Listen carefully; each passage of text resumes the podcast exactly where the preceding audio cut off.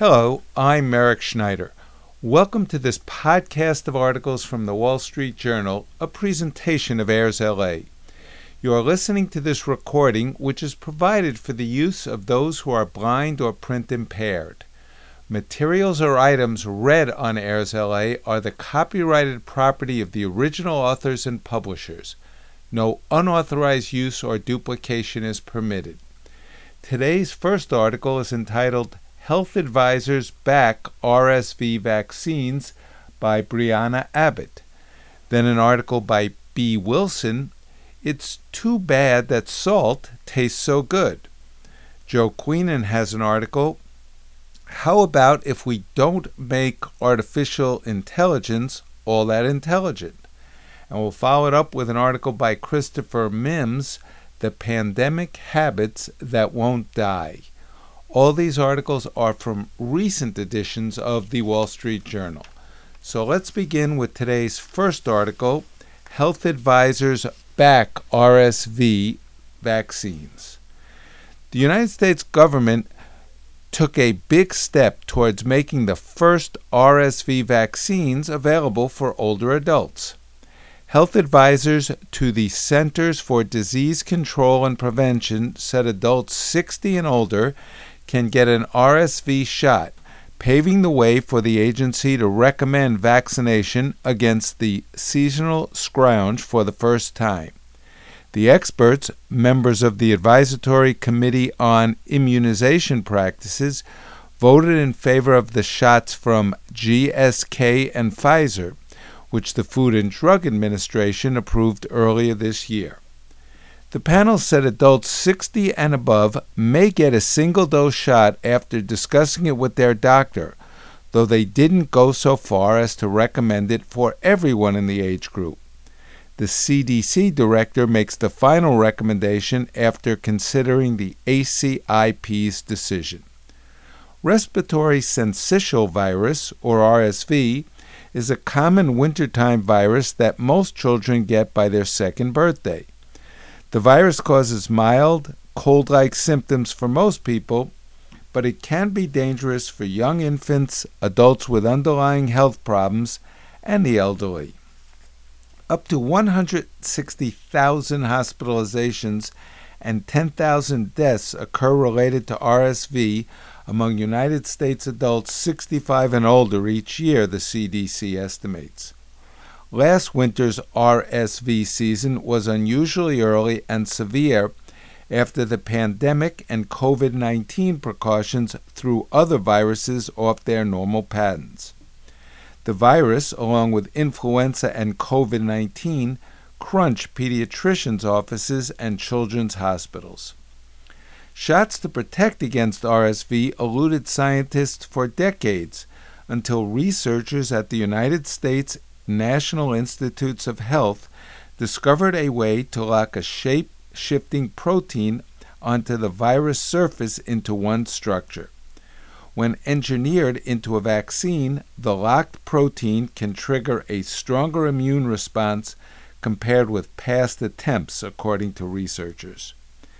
The FDA approved GSK's vaccine in early May in the first RSV vaccine approval in the United States. Pfizer's vaccine was approved later that month. Both were cleared for adults 60 and over. Researchers are also developing RSV vaccines for young children. The CDC Advisory Committee is scheduled to discuss Pfizer's maternal vaccines in the near future. And now it's too bad that salt tastes so good. Eating less sodium would make most people healthier. The trick is finding ways to reduce your intake without sacrificing deliciousness. Like most food writers, when I hear nutritionists suggest that we eat too much salt, I tend to put my fingers in my ears and think passionate thoughts about anchovies. Salt is not just another ingredient. It is, as Canadian food writer Naomi Duguid writes in her new cookbook, The Miracle of Salt, as familiar as water and the air we breathe, and just as essential to us. Salt is the only thing that can make a tomato both juicier because it draws out the liquid and sweeter because it suppresses the tomato's bitterness.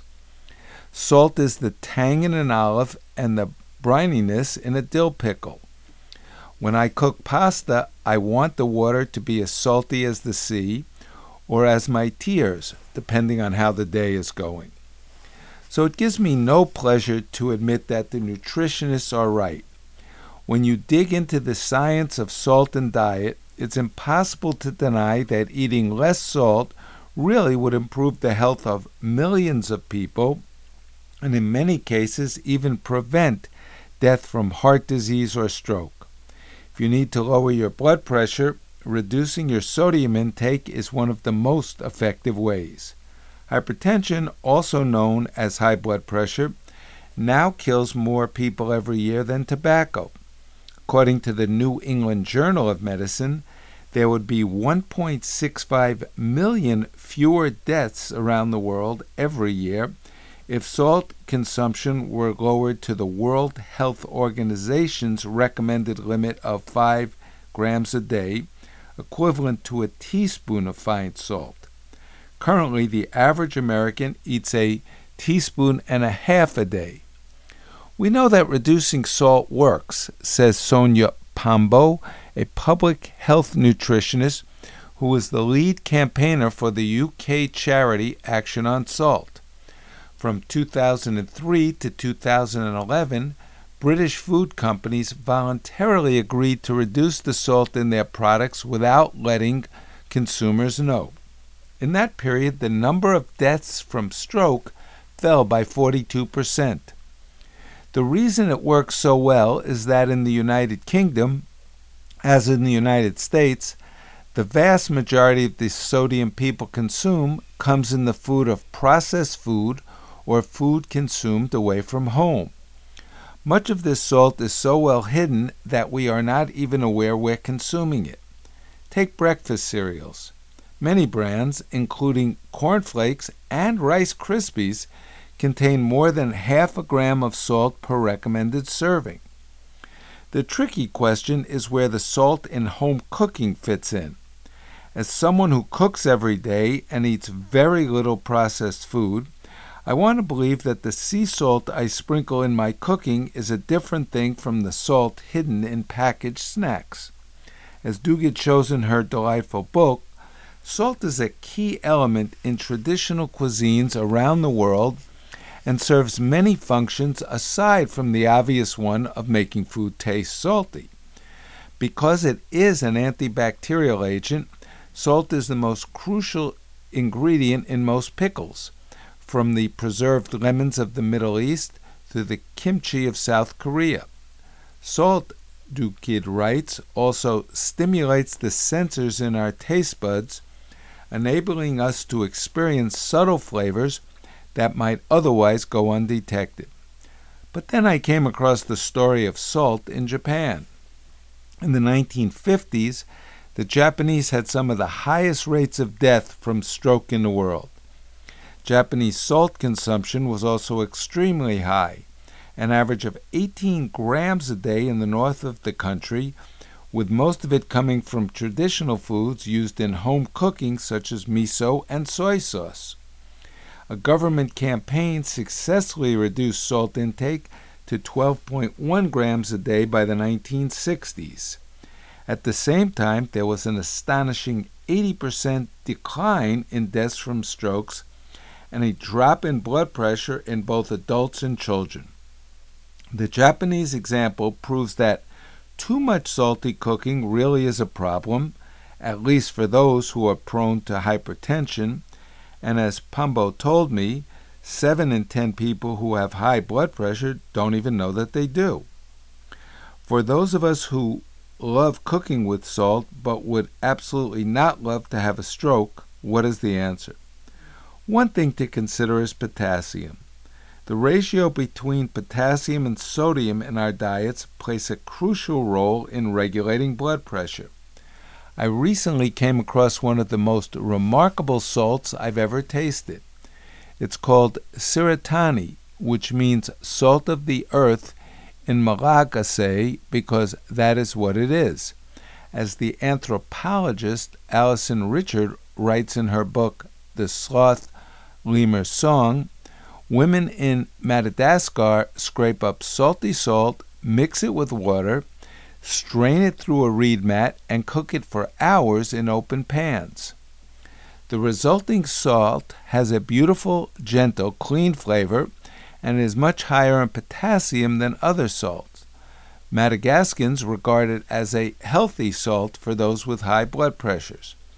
It is sold in Europe as Madagascan bourbon salt by a small spice company called Steenbergs, although they don't ship to the United States.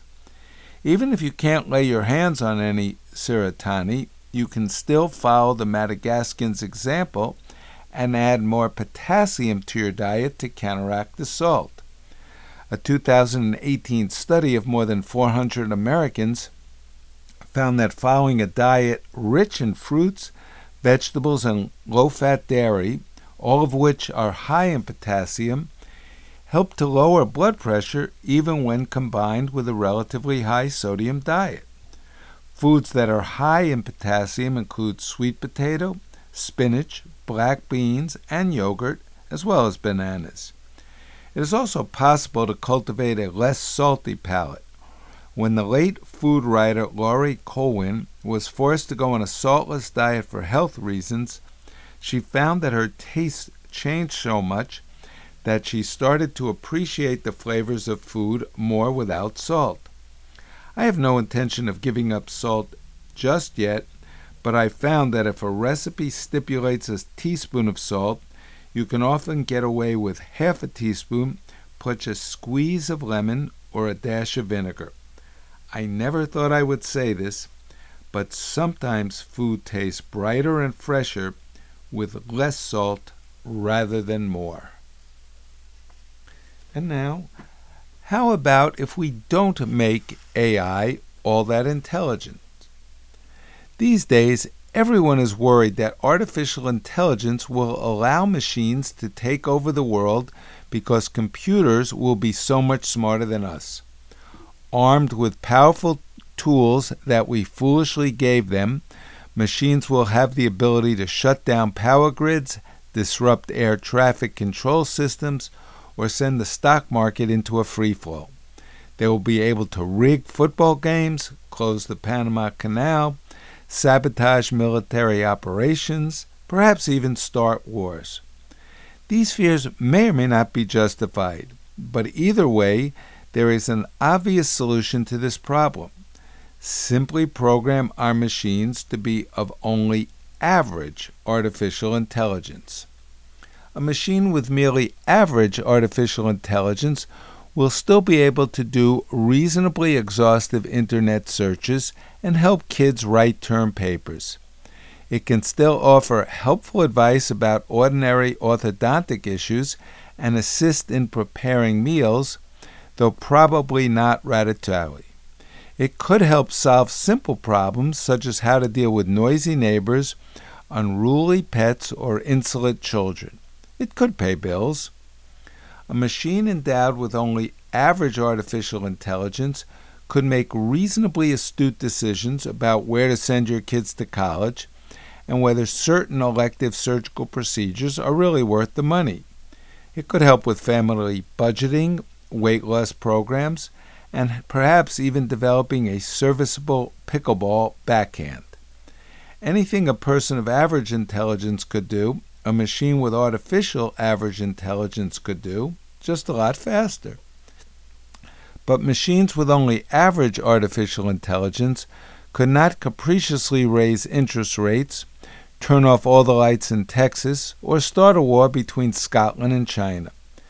They could not maliciously pool their intellectual resources to cause Venice to sink or Paris to burn. It would take machines equipped with far more than average artificial intelligence to sabotage the Academy Award voting process so that John Wick number 4 took home all the Oscars, far more. It is highly unlikely that machines armed with average intelligence could disrupt the bond market as it takes far more than average intelligence to understand how the bond market works. Machines powered by average artificial intelligence deserve to be respected, but they need not be feared. One other thing machines powered by AAI will be far more collegial than machines powered by AI. It is well known that people of average intelligence make really good employees, reliable friends, and excellent pharmacists. They don't look down their noses at people the way people who graduated from Princeton do. Machines run by average artificial intelligence will never have a chip on their shoulder. But these machines will not be dummies. A machine with nothing more than average artificial intelligence could perform a surprisingly wide variety of tasks. It could run the Commerce Department. It could write most contemporary country songs. It could effortlessly run the Detroit Lions or the Kansas City Royals. It could instantaneously write almost any 10 part original series on Netflix. But it will never forget who's boss. It will never overstep its boundaries. It will never get out of its depth. One vexing question does need to be addressed. What if some rogue state, evil genius, or cabal of teen pranksters decided to develop machines powered by less than average artificial intelligence? Here things could get dicey. Machines that were a bit slow on the draw could easily wreak havoc in the IPO market and cause traffic jams stretching from San Diego to Anchorage.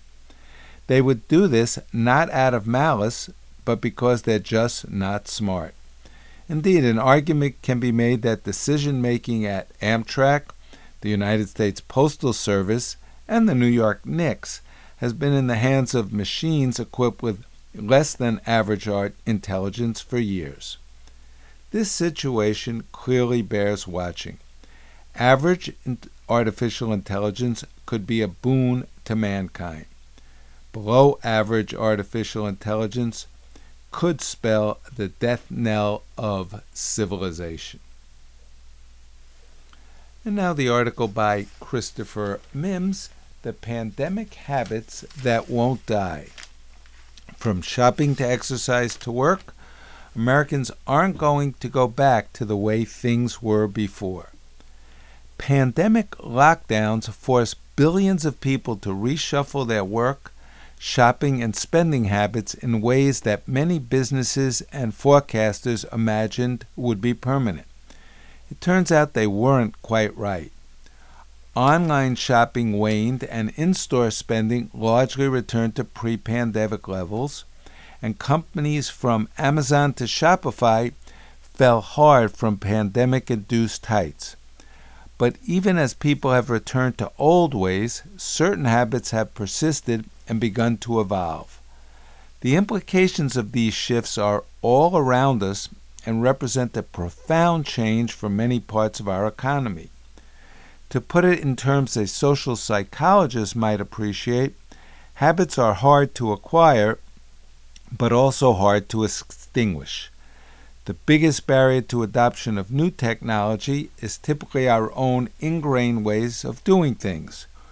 But that same stubbornness and inertia means that once we're forced to adopt new tools and ways to get our needs met, we aren't about to abandon them.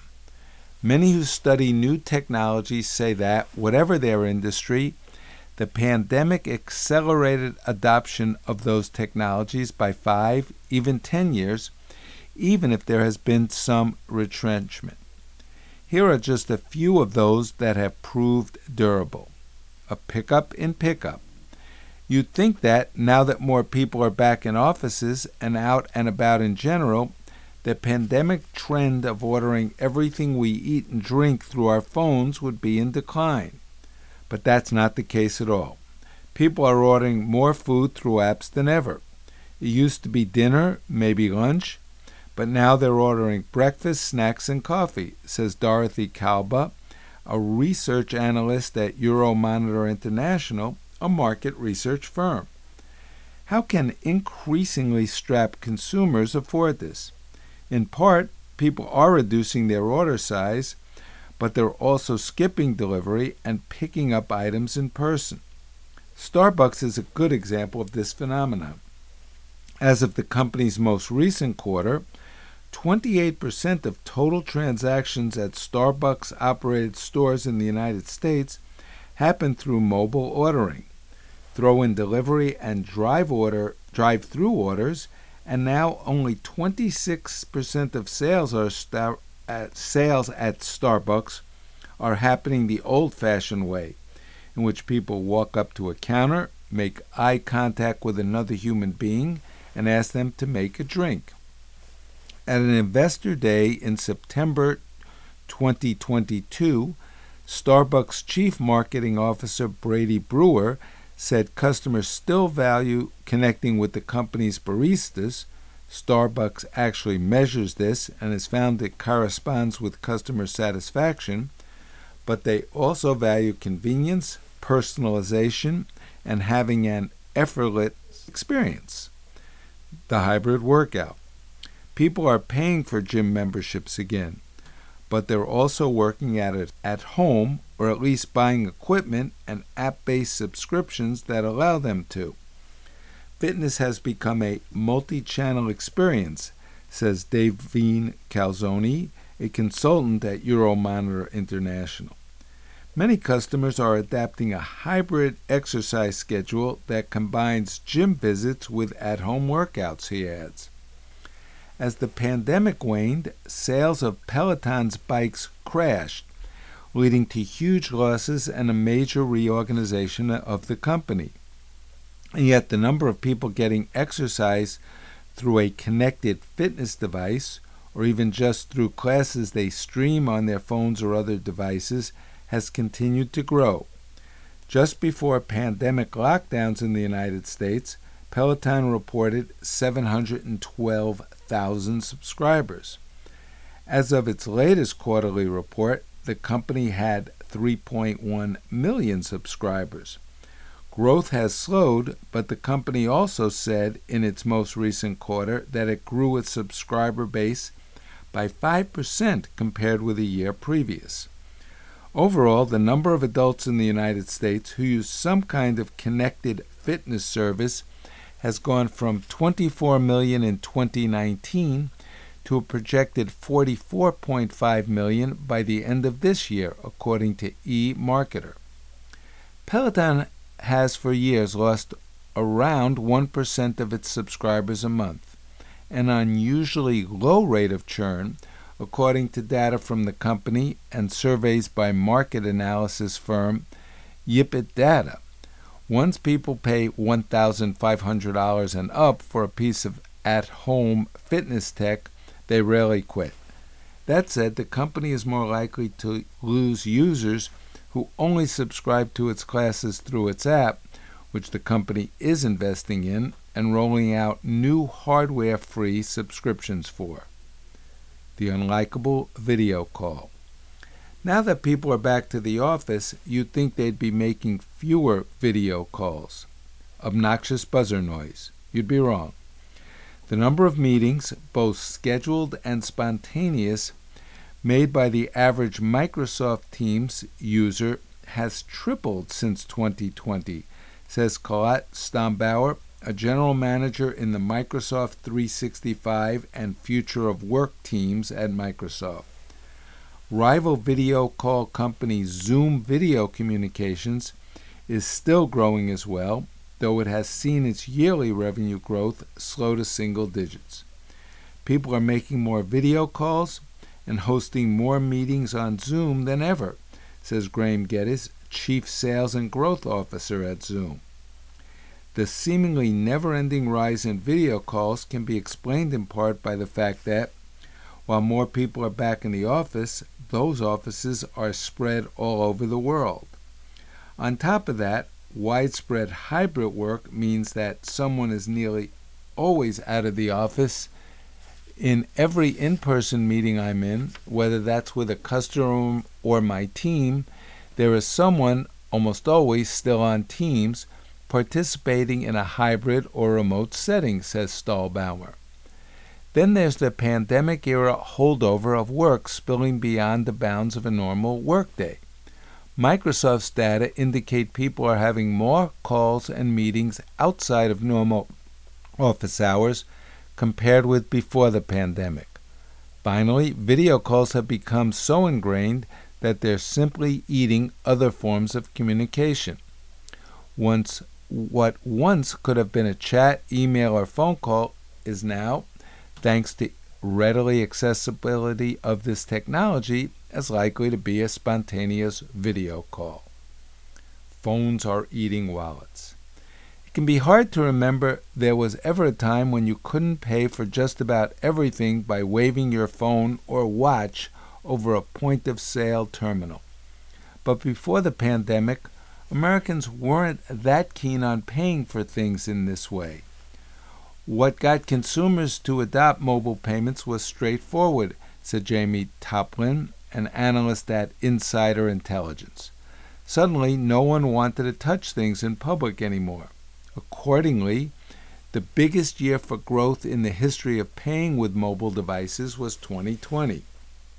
One thing that has helped encourage that growth is that enough retailers have finally upgraded their terminals to be compatible with the technology, says Toplin. For most, this was just a question of how often they upgraded those systems, since support for contactless payment is ubiquitous in newer systems. Paying by tapping your phone or watch on a terminal still accounts for only about 8% of the value of in store retail and food purchases. But for those who have adopted the technology, it represents 20% of their spending in those contexts, she adds. From Bupkis to Bopis. People aren't just ordering coffee and prepared food in advance. From hardware at Lowe's to groceries at Walmart, people are doing more of their shopping than ever by buying things online and picking them up in store, known in the retail industry as BOPIS. Nearly 83% of the top 500 retail chains in, by revenue in North America now offer this option, up from 76% in 2022 according to a recent report from Digital Commerce 360. At the same time, the proportion of retail chains offering curbside pickup declined 22% between 2022 and 2023. As with the shift in mobile food orders from delivery to pickup, people are keeping the convenience they discovered during the pandemic, but using it in a slightly different way. Ultimately, the result is the same. In a typical day, people can now pick up consumer goods, groceries, and prepared food with almost no human interaction. That leaves more time to work out alone at home, connect with colleagues over video chat, or, you know, go visit your grandmother and tell her you love her. We are not going back to 2019 says Stallbaumer of Microsoft. That brings us to the end of today's articles. I'm Merrick Schneider, and I'll be back soon with more articles. Thank you for listening.